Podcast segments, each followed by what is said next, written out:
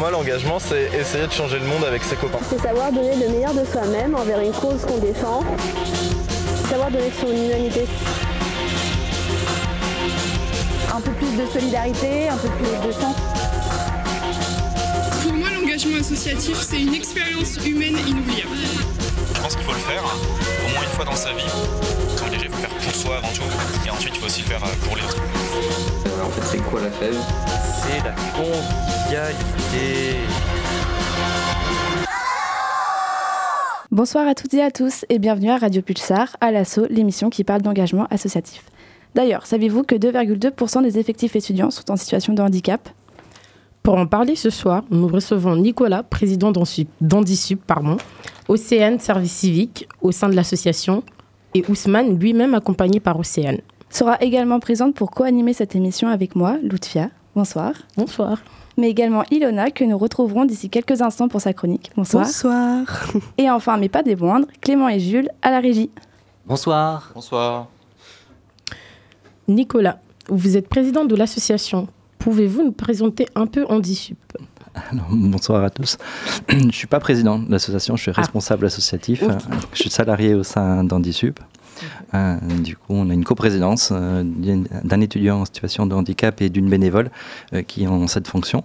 En DISUP, en quelques mots, en fait, il y a deux structures qui accueillent et accompagnent les étudiants en situation de handicap. Il y a le service handicap, qui est un service de l'université qui va coordonner l'ensemble des aménagements pédagogiques. Et nous, on va venir comme un des partenaires de ce service pour l'accompagnement humain au quotidien de certains étudiants qui ont des difficultés de mobilité en lien avec leur handicap. D'accord. Est-ce que vous connaissez l'origine du nom euh, de l'association alors l'origine, euh, Handisup, c'était euh, le handicap, donc Handi au pluriel, puisque de par nos adhérents, on a plusieurs profils de personnes en situation de handicap, et UP pour UP Université de Poitiers.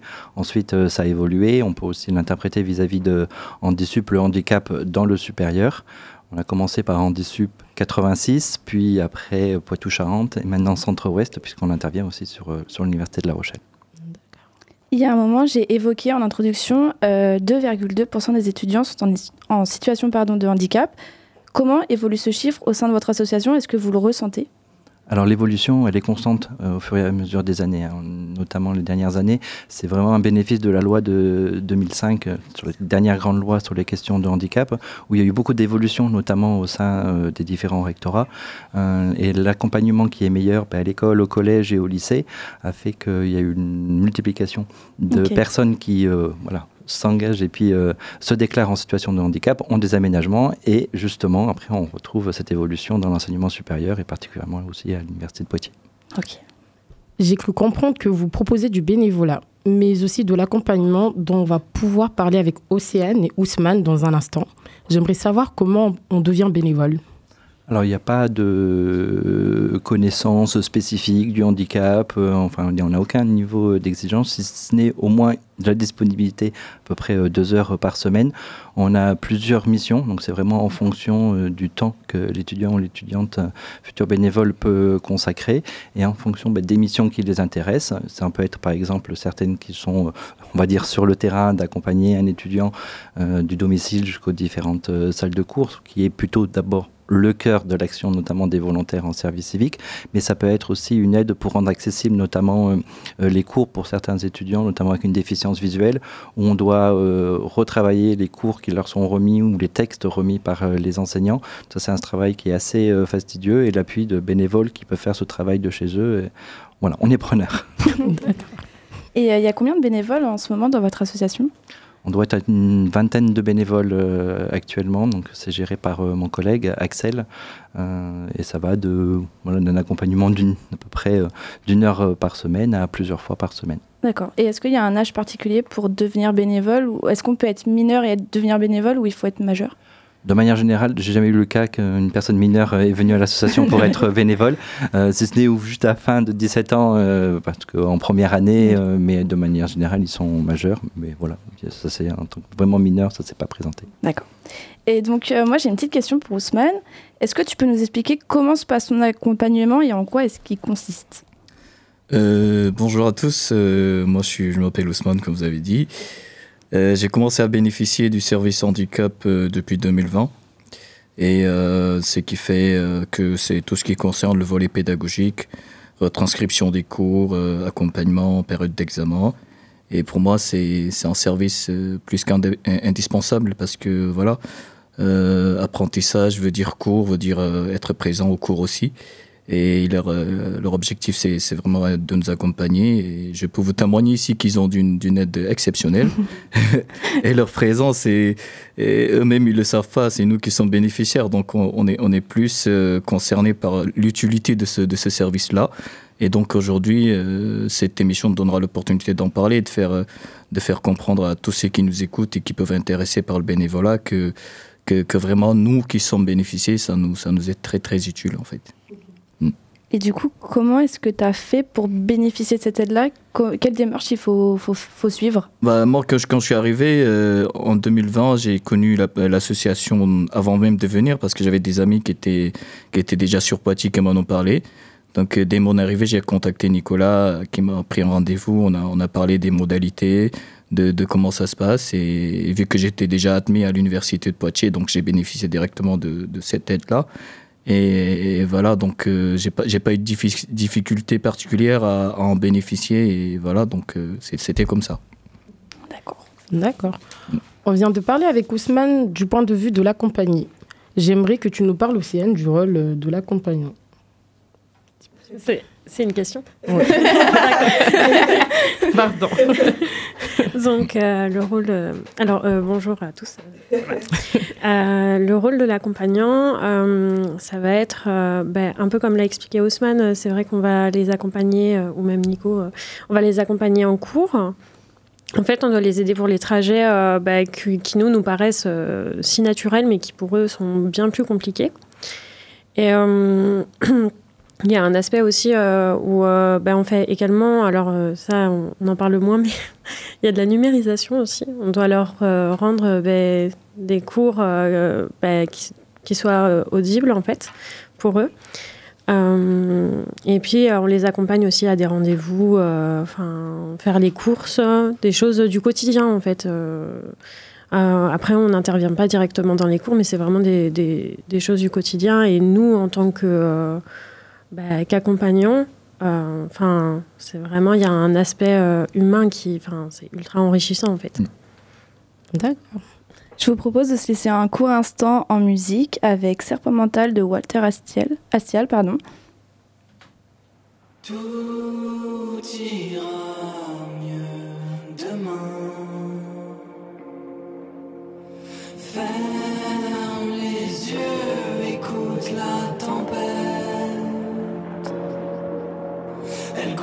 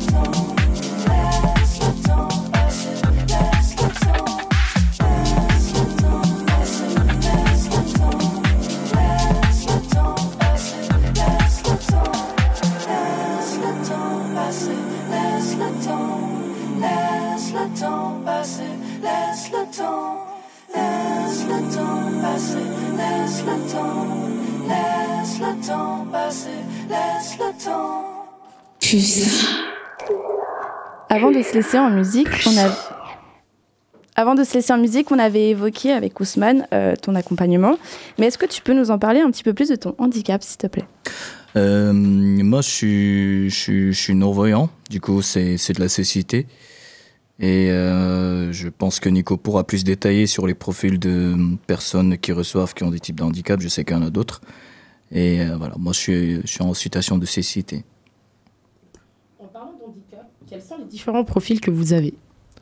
Alors, euh, à Handisup, euh, on va avoir différents types de handicaps. La- pour le, nombre, en termes de nombre de bénéficiaires cette année, ça va être pour les personnes déficientes visuelles, donc même situation que Ousmane, que nous accompagnons le plus. Qu'on accompagne le plus, c'est sur toutes les missions euh, puisque les difficultés qu'ils vont avoir pour les déplacements, ben, pour aller en cours dans les servi- services de l'université, ils vont l'avoir aussi pour euh, la vie quotidienne. Après, on va s'occuper aussi de personnes euh, avec TSA, troubles du spectre autistique, euh, qui peuvent être autonomes d'un point de vue physique pour se déplacer, mais parfois qui vont avoir certaines difficultés pour le faire seul, notamment dans tous les endroits inconnus. Donc là, on vient en, appui, et notamment quand ils sont très fatigués, et où ils peuvent facilement se perdre, donc on vient en appui. Et des personnes avec troubles moteurs, que ce soit une marche difficile, soit des personnes en fauteuil, soit manuelles ou euh, robotisées. Et enfin, euh, des maladies invalidantes, donc ce sont des personnes qui ont en général un haut niveau de fatigabilité. Et on va essayer de venir en appui justement pour réduire euh, cette fatigue euh, au, au fur et à mesure de, de la journée, notamment quand ils ont cours de 8h jusqu'à 20h le soir. D'accord. Euh, Océane, j'aurais une question pour toi. Pourquoi avoir choisi de faire un service civique et surtout pourquoi chez Handisup Alors, euh, du coup, alors un service civique parce que euh, en fait, euh, j'ai j'ai déjà ma licence et j'ai eu des expériences professionnelles plutôt chaotiques. Et c'est vrai que pour reprendre un peu confiance en moi dans le monde un peu du travail, je m'étais dit que le service civique ce serait pas mal. Et euh, effectivement, du coup, j'ai euh, euh, j'ai une réponse très rapide de Nico. Handisup a été le plus rapide. Euh, J'avais postulé à pas mal d'autres, mais c'est vrai qu'Handisup faisait partie de ceux que, qui m'intéressaient le plus quand je lisais euh, la mission. c'est l'une qui me plaisait le plus, donc c'est parfait que Nico soit aussi rapide. Et, euh, et après, du coup, c'était quoi la deuxième question Pourquoi chez Handisup Alors, bah, pourquoi chez Handisup Du coup, parce que euh, c'était euh, vraiment euh, le handicap, euh, c'est toujours quelque chose qui m'a vraiment touchée. Donc, euh, c'est vrai que j'avais, on m'a toujours dit que euh, le service civique c'était euh, quelque chose qui pouvait être enrichissant. Et Bien euh, sûr. une super expérience. Et euh, c'est vrai que je m'étais dit, bah, justement, autant y aller à fond. Et, euh, et au final, euh, bah, je regrette pas du tout. C'est c'est génial. voilà. D'accord. Du coup, on va aborder tes missions en tant que service civique chez Handisup. Est-ce que, du coup, je suppose que tu dois accompagner d'autres jeunes? Comment ça se passe? Euh, oui, ben, en fait, on, globalement, on, on tourne, nous, euh, sur euh, à peu près les mêmes personnes. On a 15, euh, 15 étudiants qu'on suit principalement, euh, qui sont du coup euh, en déficient visuel. Euh, Il y a également, euh, comme le disait euh, Nicolas, euh, des, euh, des euh, personnes euh, aux troubles autistiques euh, qu'on va accompagner. Du coup, euh, pendant les cours, en fait, on les accompagne et on les aide à la fois pour la prise de notes et euh, parfois ils décrochent aussi un petit peu. Donc, euh, bah, on est là pour un peu euh, les remettre euh, focus dans le cours. Euh, et puis, euh, puis voilà, c'est que j'oublie les questions à chaque fois. du coup, évoqué le fait d'accompagner un jeune et comment, comment tu faisais ça. Du coup, tu as bien répondu. Euh, Est-ce que par le biais de cette association, vous créez des liens avec euh, les jeunes? Du coup, Ah, Oui, euh, du coup, euh, oui, oui, oui. euh, on en crée énormément. C'est vrai que au-delà du fait que ce soit euh, un boulot entre guillemets, c'est vrai que on passe, enfin, on passe beaucoup de temps avec eux quand même. Euh, on peut que créer des liens avec eux. Enfin, c'est évident. Enfin, c'est la vie quoi. C'est voilà, euh, quand on passe beaucoup de temps avec des gens, forcément qu'il y a des liens qui se créent. Euh, et puis c'est vrai que je trouve que c'est enrichissant de. Même ils ont une autre culture, beaucoup viennent du Sénégal. Et euh, c'est vrai que bah, c'est vachement intéressant de, nous pouvoir à la fois leur nous expliquer, euh, bah, expliquer notre culture et puis eux euh, vice versa quoi. Donc euh, voilà. D'accord. Je suppose aussi que vous créez des liens aussi avec les autres bénévoles. Ah mais totalement. Euh, ben, surtout ce qu'on voit, euh, c'est vrai que comme on est, il n'y a pas de, enfin, on a un petit quartier général euh, à la MDE, mais sinon, c'est vrai qu'on est beaucoup en vadrouille, donc c'est vrai que c'est aussi compliqué quand même de se retrouver, mais euh, c'est vrai qu'on a toujours des petits moments quand même où on se retrouve, et c'est vrai que, bah oui, bien sûr, euh, on crée aussi des liens entre nous, quoi. D'accord. C'est vrai que c'est c'est ça Ouais. qui est bien chez les services civiques, c'est c'est super enrichissant, que ce soit socialement ou même humainement, humainement Oui. pardon. C'est vraiment un engagement en plus. Euh, Comme je disais tout à l'heure, euh, Ouais. vu l'amplitude horaire de, Oui, c'est sûr. de, de nos journées, on peut commencer à 7h30 le matin et finir à 20h30 le soir, avec dans des conditions comme ces derniers jours sur la pluie, faire les accompagnements, c'est pas, c'est pas toujours facile. Donc euh, vraiment, j'ai une équipe vraiment super cette année, je tenais à le souligner et à le remercier au CN C'est- Thibaut et Flora. c'est- gentil. Parce que du coup, vous êtes trois services civiques dans votre association. Oui. oui. J'ai une petite question pour euh, Ousmane. On a entendu dire que tu faisais du CC foot. Est-ce que tu peux nous expliquer en quoi ça consiste? Euh, oui, c'est avec plaisir. enfin, le CC Foot, c'est du football pour euh, aveugles. Ça peut paraître bizarre pour ceux qui ne le connaissent pas. C'est un football avec un, jeu- un ballon avec des grelots. Et c'est un jeu qui a été créé en 1920 par les Espagnols et euh, après en 1960 par les Brésiliens qui l'ont formalisé en faisant 5 jours sur 5.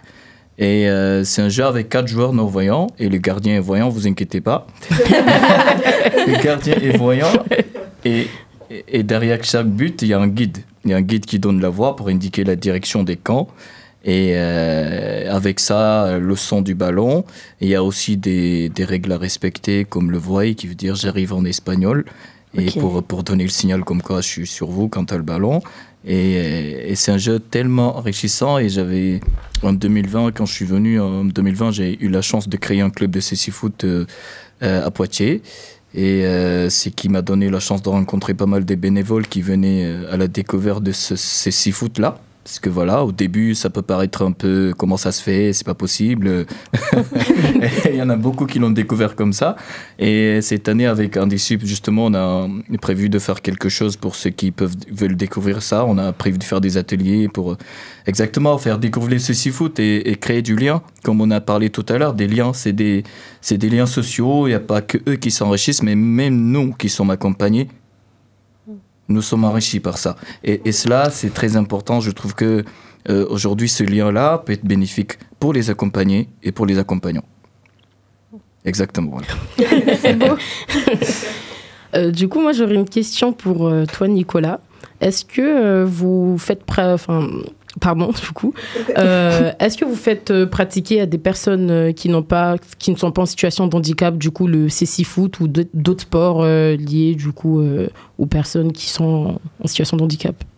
Il y a deux volets. Donc, euh, parmi nos missions, on a aussi tout ce qui concerne la sensibilisation au handicap au pluriel, hein, je Ouais, tiens bien. Et euh, vraiment pour euh, accrocher euh, de 10 minutes, un quart d'heure les étudiants et les étudiantes sur le campus, Mhm. bah, les mises en situation, c'est vraiment ce qui fonctionne le, le plus.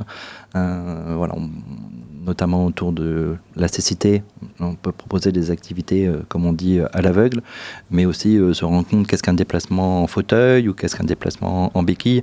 Toutes les mises en situation, en fait, ça permet vraiment de voir les difficultés que peuvent rencontrer les personnes concernées et porter une réflexion soi-même sur ah oui, si au quotidien j'étais dans cette situation-là, toutes les difficultés que j'aurais au quotidien.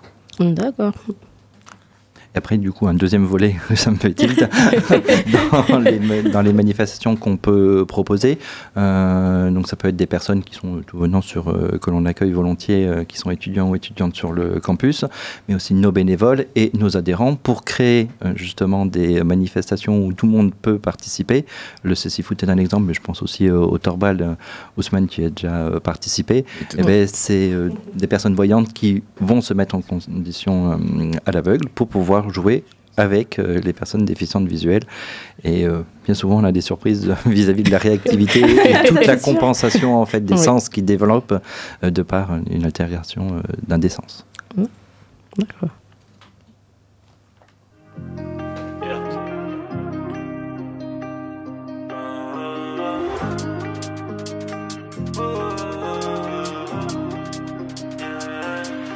Je te dirai que j'ai mal. Tu ne me croiras pas, tu ne vois pas de larmes, tu penses pas que je m'attache. Yeah.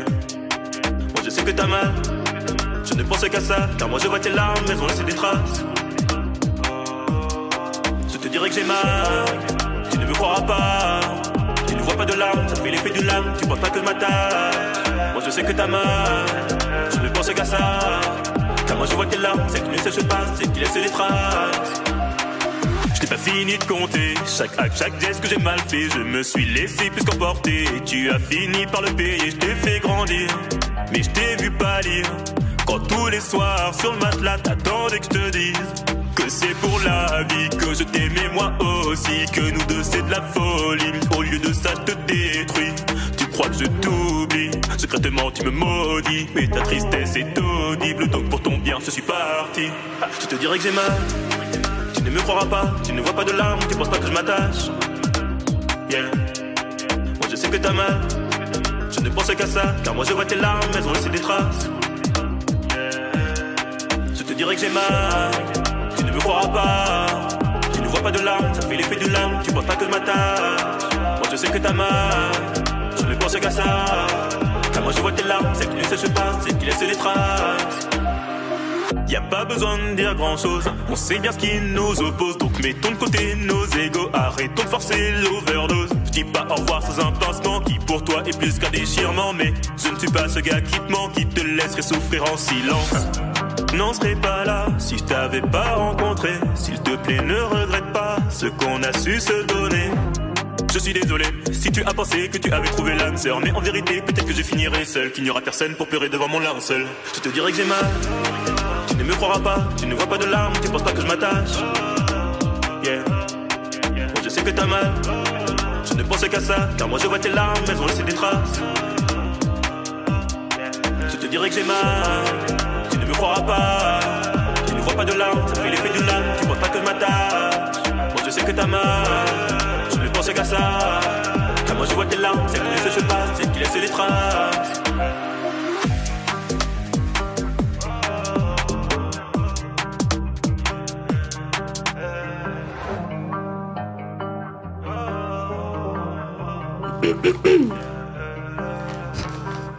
Pulsar. Pulsar. Il est 18h24, vous êtes sur Radio Pulsar, à l'assaut, l'émission qui parle d'engagement associatif. Nous recevons l'équipe de Handisup et tout de suite, retrouvez Ilona et sa chronique. Depuis 1954, le mouvement sportif handisport connaît une importante évolution.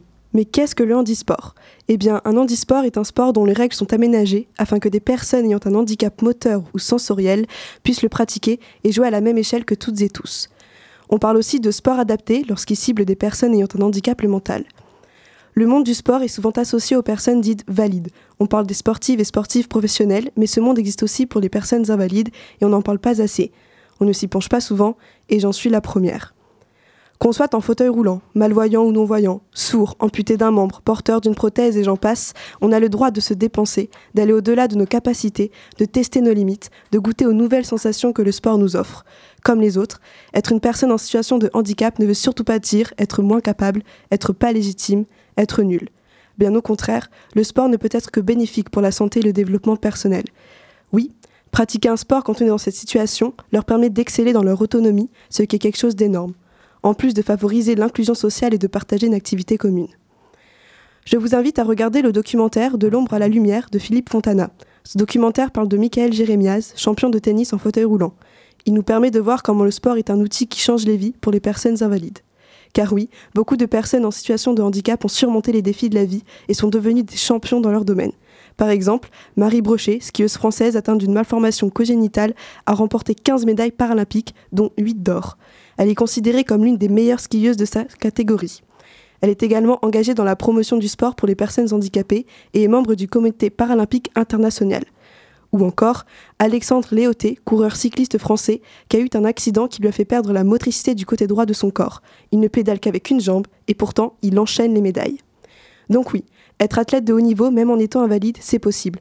Donc si vous vous retrouvez dans cette situation mais que vous n'osez pas, pensez à ces personnes inspirantes qui prouvent que tout est possible.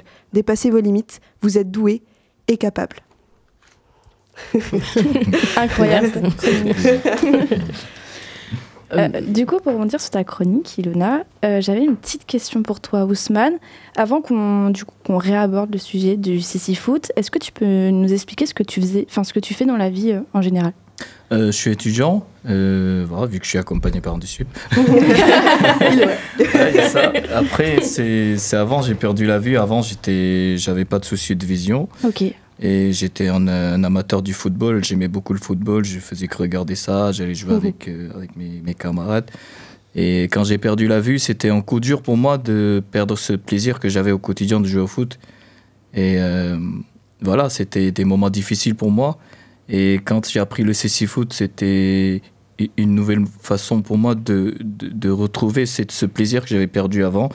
Et euh, pour moi, c'est ça n'a pas de prix, en fait. Ça n'a pas de prix parce que, voilà, euh, j'ai découvert le football autrement, mais j'ai découvert le football tout court. Mm. Donc, j'ai retrouvé ce que j'avais perdu. Et pour moi, c'est important de, de, de, de, de- parler de ça, justement, permettre à toutes ces personnes qui, qui peuvent être euh, dans ces situations de pas de- d'hésiter. Parce qu'il y a des moments où on, on doute. On doute parce qu'on on n'y est pas encore. Il faut passer à l'acte pour savoir que c'est possible. Et moi, j'ai fait ça et ça a marché depuis. Je suis dans le CC Foot. Et ça fait combien de temps que tu fais du foot en- Enfin, du coup, tu faisais du foot et là, le CC Foot, ça fait combien de temps? Euh, le CC Foot, je le pratique depuis 2015 carrément. Ok. Wow. 2015-2014. Et voilà, donc euh, c'est- un monde euh, un peu spécial. Au début, quand je suis venu et que j'ai écouté le ballon, j'ai dit comment ça C'est quel, quel genre de football? Après, j'ai appris que c'est un jeu dans lequel il y a beaucoup de communication parce qu'on écoute le ballon, on écoute son coéquipier, et on écoute le guide. Donc c'est un jeu d'écoute avec. euh, il n'y a pas que le, le- côté physique qui joue, il y a, il y a aussi le côté mental avec tout ce qu'on doit faire, euh, le respect des règles et tout. Et, et ça, cette concentration-là euh, permet aussi de travailler psychologiquement parce que c'est beaucoup d'informations qu'on le reçoit et que, que l'on doit maîtriser. Et pour moi, euh, c'est- c'est c'est un acquis que j'ai aujourd'hui. Mm. Puis c'est c'est de l'entraide, de toute façon, entre vous tous, vous Tout vous entraidez. Tout à et- fait. ouais. Il y a ça, mais aussi il y a, il y a- il y a un côté aussi inclusif, c'est que euh, quand j'ai vu que le gardien était voyant, le guide était voyant, et ces deux, ces deux éléments, ces, ces, ces deux acteurs sont indispensables au jeu. Donc c'est pas que un non-voyant qui joue au CC Foot, mais aussi c'est des gens qui jouent au CC Foot. Et ça, c'est pour moi un aspect social très important. Bien sûr. Bien sûr. Tout à fait. Euh, moi, j'aurais une question pour toi, bah, du coup, Nicolas. Est-ce que vous faites des partenariats avec d'autres assos? Alors, oui, notamment des associations étudiantes, et des associations de, de filières, Oui. On- notamment aussi sur des manifestations euh, que l'on a euh, autour du sport. Mais il y a une association qui s'appelle Pas à Pas, euh, en lien avec euh, l'université de, de la fac du sport, pardon. Ensuite, on peut avoir des partenariats. Les- De manière générale, les associations sont plutôt spécialisées sur un type de handicap. L'une des richesses d'Handisup, c'est qu'on va intervenir sur euh, plusieurs euh, profils de personnes en situation de handicap. Mais euh, avant d'entamer une expertise justement sur la diversité de ces profils, bah, c'est bien aussi de rapprocher d'autres associations, notamment les associations paralysées de France, ou des structures qui sont en lien avec l'accompagnement d'un type de handicap. Et je pense notamment aux différents CESAD et les SATED spécifiques vis-à-vis des troubles autistiques. D'accord. Et euh, qu'est-ce que vous faites pour sensibiliser les, sensibiliser les gens pardon? Il y a différents, différents Ouais. moyens. Comme je l'expliquais tout à l'heure, ça va être plutôt des, des mises en situation. Mhm. Ensuite, euh, quand on est euh, bénévole, on peut euh, avoir plus un parcours de formation. Euh, pour le coup, je repars sur qu'est-ce que le handicap de manière générale, quelles sont les différentes lois qu'il y a eu sur le handicap en France? Voilà ce que j'ai présenté aussi au service civique en général en, en début d'année. Euh, pourquoi on a du retard en France et comment on en est arrivé là aujourd'hui sur la prise en compte du handicap et tous les préjugés qu'il peut y avoir, euh, notamment euh, euh, sur la surreprésentation du handicap moteur. Et après, on arrive, on s'affine donc en entonnoir, plus ben, les spécificités de l'accompagnement de personnes en situation de handicap dans tout son parcours de scolarité, que ce soit de l'école jusqu'à l'obtention ben, de son diplôme universitaire. D'accord. Euh, on va faire un ressaut dans le un ressaut, ça se dit pas, mais un saut dans le temps Euh, par rapport du coup à l'handisport. Est-ce que vous connaissez, je sais pas trop comment poser ma question, mais est-ce que vous connaissez euh, d'autres sports du coup aménagés comme là du coup le foot, le céci foot? Est-ce qu'il y a d'autres sports? Parce que moi du coup je m'y connais pas trop de sports. euh, j'ai pas, je sais pas si vous comprenez ma question, mais euh, parce que là, du coup le foot c'est aménagé du coup avec le ballon, avec les clochettes dedans. Est-ce que vous connaissez d'autres sports comme ça qui Enfin, je sais pas si c'est clair, mais. Peut-être pour toi, Ousmane. C'est vraiment, ouais, je, je- ouais, je- vas-y, je peux en donner quelques Ouais. exemples. Il y a le tourball, comme a dit Nico tout à l'heure. Il y a aussi le goalball, qui est un peu comme le tourball, mais euh, autre, un peu plus, euh, un peu différent. Donc euh, c'est aussi avec des, des ballons, avec des grelots, mais un peu du, c'est pas du même style de ballon. Donc euh, il y a, il y a- y a chaque, chaque jeu a sa spécificité. Et voilà, euh, il y a aussi d'autres types de handicaps, pas que le, il le, y le, euh, comme on dit, euh, le basket moteur et tout ça. Et tout ça, c'est des outils différents selon le handicap. Donc, euh, tu, tu vas chez les malvoyants, non-voyants, c'est plus euh, du céci foot, goalball, tourball. Voilà. Ok. C'est que- ce que j'en connais en tout cas pour le moment. Et vous êtes euh, aussi nombreux dans les équipes, euh, vous êtes aussi nombreux ou ça du coup c'est Oui. l'équipe est beaucoup plus petite? Ouais, les, dans, enfin, euh, en goalball, c'est plus, c'est plus, c'est plus, c'est plus euh, grand que ce céci foot. Ok. Après, les règles sont un peu différentes, certes, parce que le, en céci foot, euh, il y a que 4, jeux et 4 joueurs et un, un gardien, 4 joueurs de champ et un gardien. Euh, le guide, on le compte pas. donc euh, voilà. Et euh, en goalball, c'est un peu différent et en tourball aussi. Et, Ok. et- et donc là, euh, le, le- comme on dit, le championnat de céci foot, il existe aussi parce qu'il y, a de- il y a des clubs euh, un peu partout en France, surtout à Paris où il y a plus de, plus de clubs. euh, ce qui, ce qui m'avait fait une petite. euh, j'avais pris, j'avais envie de faire quelque chose aussi à Poitiers parce que je me disais pourquoi pas. Euh, on, on se plaignait de. On s'était dit un jour qu'à part nos activités à la fac, il n'y a, pas- y a pas vraiment quelque chose qui- qu'il fallait mettre en place pour me permettre de, de faire ce jeu-là, ce CC Foot-là qu'on aime. Et ce qui m'avait fait euh, euh, engager un projet là, comme ça pour mettre en place un club de CC Foot. Entre-temps, ça s'est arrêté, mais j'ai envie de reprendre ça parce qu'il y a pas mal de jeunes qui, qui aimeraient quand même euh, faire ça. Et il y a des clubs à Paris, euh, dans des grandes villes comme Lyon, comme Lille, comme voilà quoi. Donc c'est une discipline qui, qui se développe et, et avec les JO, on espère que ça se, ce sera plus vu et compris par, par tout le monde. C'est super Voilà. parce que C'est sûr. du coup je rebondis. Toi t'aimerais bien monter ton propre euh, club de seafoot, c'est ça? Oui, T'étais en projet? En fait, j'avais déjà monté le club. On avait déjà participé à- en championnat. Entre temps, Trop j'ai arrêté parce que j'étais plus disponible pour euh, piloter tout ça. Et euh, là, j'ai j'ai reçu pas mal de, de messages pour me dire qu'il faudra reprendre pour que ça les intéresse. Et, et je, suis- je suis en train de voir. euh, là, je suis, je suis engagé dans un club à Paris pour euh, jouer au championnat de CC Foot, la Ah, Coupe de France bien. aussi. Il y a aussi la Coupe de France et le championnat. Donc, c'est quelque chose de, de vraiment professionnel. Donc euh, voilà, je, je- je- je cherche. Si, si, si on a vraiment les bénévoles, on va déjà commencer à initier euh, ces joueurs qui sont venus parce qu'on a aussi des, des bénévoles, qui, enfin, des adhérents euh, en DSUP qui veulent euh, faire cela. On va commencer d'abord d'abord à l'initiati- l'initiation et après on passera à la mise en club euh, peut-être dans deux ans ou un an. On verra. Trop cool. Du coup, trop intéressant. du coup, il y a des tournois, on peut venir vous voir euh, Bah oui, oui, justement. Là, il y a le championnat de France euh, qui a déjà commencé. La prochaine Yeah. journée, ce sera le 18 novembre à Saint-Mandé, à Paris. Donc euh, on sera là-bas. Après, euh, pour les initiations, ce sera à Poitiers. euh, quand on aura le calendrier, peut-être Nico pourra publier plus sur, sur ça. pour ceux qui veulent découvrir et voir ce que, de quoi il s'agit, vous aurez l'occasion de, le- de le faire. Ok. C'est promis. hein. Est-ce qu'il y a des choses qu'on n'aurait pas dit par rapport à Handisup que vous voulez rajouter? Euh, C'est vraiment ouvert, euh, tout ce qu'on n'a pas dit, non, pas forcément? Peut-être Euh, un point. Vas-y. Bah non, vas-y, je je t'en prie. Allez-y. Bah, non, c'est juste pour, euh, pour dire euh, par rapport à l'importance de, de, de, de ce que fait Andesup, c'est c'est c'est vraiment quelque chaud. chose de, de, de, de capital. Mm, Parce que, par exemple, la personne, euh, l'étudiant qui, qui est à la fac, qui, qui fait ses courses facilement, qui fait ses cours et ses courses facilement, pour lui, euh, il, se- il, il se pose pas un moment pour se dire que est-ce qu'il y en a qui savent, qui peuvent, enfin, qui peuvent le faire, mais difficilement. Euh, voilà, est-ce que le fait de venir leur donner un coup de main, qu'est-ce que ça, ça pourrait rajouter dans son CV justement? Je parle pas que du CV papier, mais le CV moral, le CV de, de la connaissance, CV social, de- d'apprendre quelque chose, d'avoir un acquis, d'avoir Ouais. quelque chose de plus. Et pour moi, c'est pour ça que dès qu'on m'a parlé de l'émission, j'ai trouvé l'importance de le faire parce que nous sommes bénéficiaires et aujourd'hui, si en parler donnerait euh, envie à beaucoup de gens de venir participer à ça, je suis, je suis, je suis partant et c'est c'est très, c'est vraiment important pour moi de, de le faire. Non, t'as raison. C'est super. Merci. C'est très touchant. Ouais, c'est super touchant. Oui, du coup, Nicolas, tu nous disais. Euh, voilà, on a parlé pas mal d'accessibilité, notamment au bâti, hein, sur les déplacements Oui, que l'on peut proposer. Après, voilà, on a aussi l'accessibilité au savoir. On a aussi un peu parlé euh, vis-à-vis de l'activité de numérisation pour rendre accessibles les supports écrits pour les personnes déficientes visuelles. Mais il y a aussi toute l'accessibilité de l'information. Imaginez-vous que euh, en situation de handicap visuel, vous n'avez pas accès à l'ENT, vous n'avez pas accès à vos mails, ni à, euh, la plateforme UPEDAGO. Donc l- on a un gros travail, nous, de centralisation de nos informations pour établir en amont les emplois du temps, pour les, ensuite les transmettre à nos adhérents, euh, pour savoir sur aussi après, en fonction de leur rendez-vous ou leur disponibilité, s'ils vont ou non en cours. Mais il y a un gros volet euh, voilà, sur transmission d'accessibilité de l'information que l'on parle souvent pas ou peu, Mm. mais qui consacre quand même pas mal de temps. Et euh, je vais parler pour la déficience visuelle, mais aussi pour les personnes... euh, avec euh, troubles autistiques où euh, ils vont pas interpréter l'information euh, comme nous, donc une information qui peut être vite anxiogène.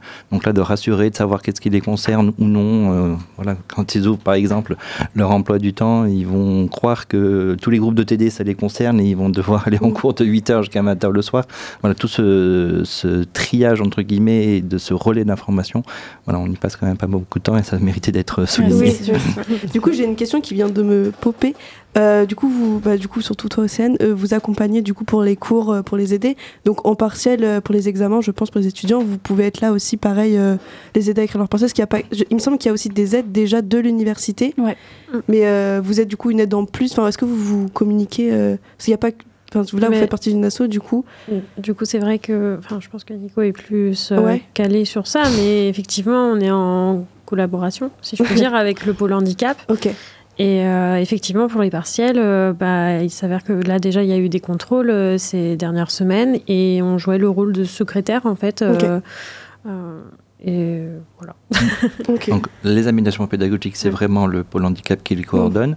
Comme nous, on, de par certaines spécificités, notamment autour du handicap visuel et des personnes avec euh, troubles autistiques, euh, voilà, c'est une certaine, il faut une certaine familiarité aussi, et puis une confiance euh, qui Mm. se crée autant avec la personne euh, qui accompagne ou qui est accompagnée. Euh, ils nous font redescendre les besoins et vers qui ils nous ciblent plus qu'on puisse faire le secrétariat euh, concerné. Euh, ça peut être du secrétariat ou aussi de la surveillance, c'est-à-dire Mm. qu'une personne autiste ne peut pas forcément composer euh, dans un amphi Oui. avec 100 personnes, Oui, donc c'est il est en sûr. salle à part, il n'a pas Oui. besoin de secrétaire, mais il a besoin d'une présence euh, de la surveillance qui est tout à fait normale. Mais si c'est une personne qu'il n'a jamais rencontrée, ça va être une source de stress supplémentaire et il va se poser la question, va plus se poser la question, euh, voilà, est-ce que la personne, ça va bien passer, plutôt que se concentrer véritablement sur, euh, sur leurs examens. Euh, Moi, j'aurais une question. Euh, là, on a parlé d'Océane qui est euh, en service civique. Est-ce que vous avez des bénévoles euh, qui sont étudiants? Comment vous vous organisez par rapport à ça? Hum, Donc les étudiants, nos bénévoles sont 100% euh, étudiants.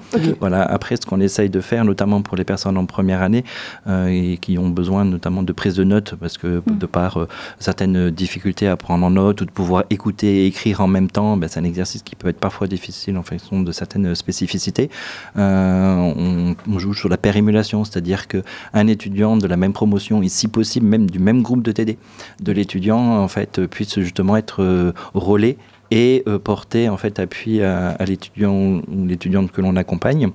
Et euh, ça peut être aussi un côté rassurant bah, pour l'étudiant en situation de handicap.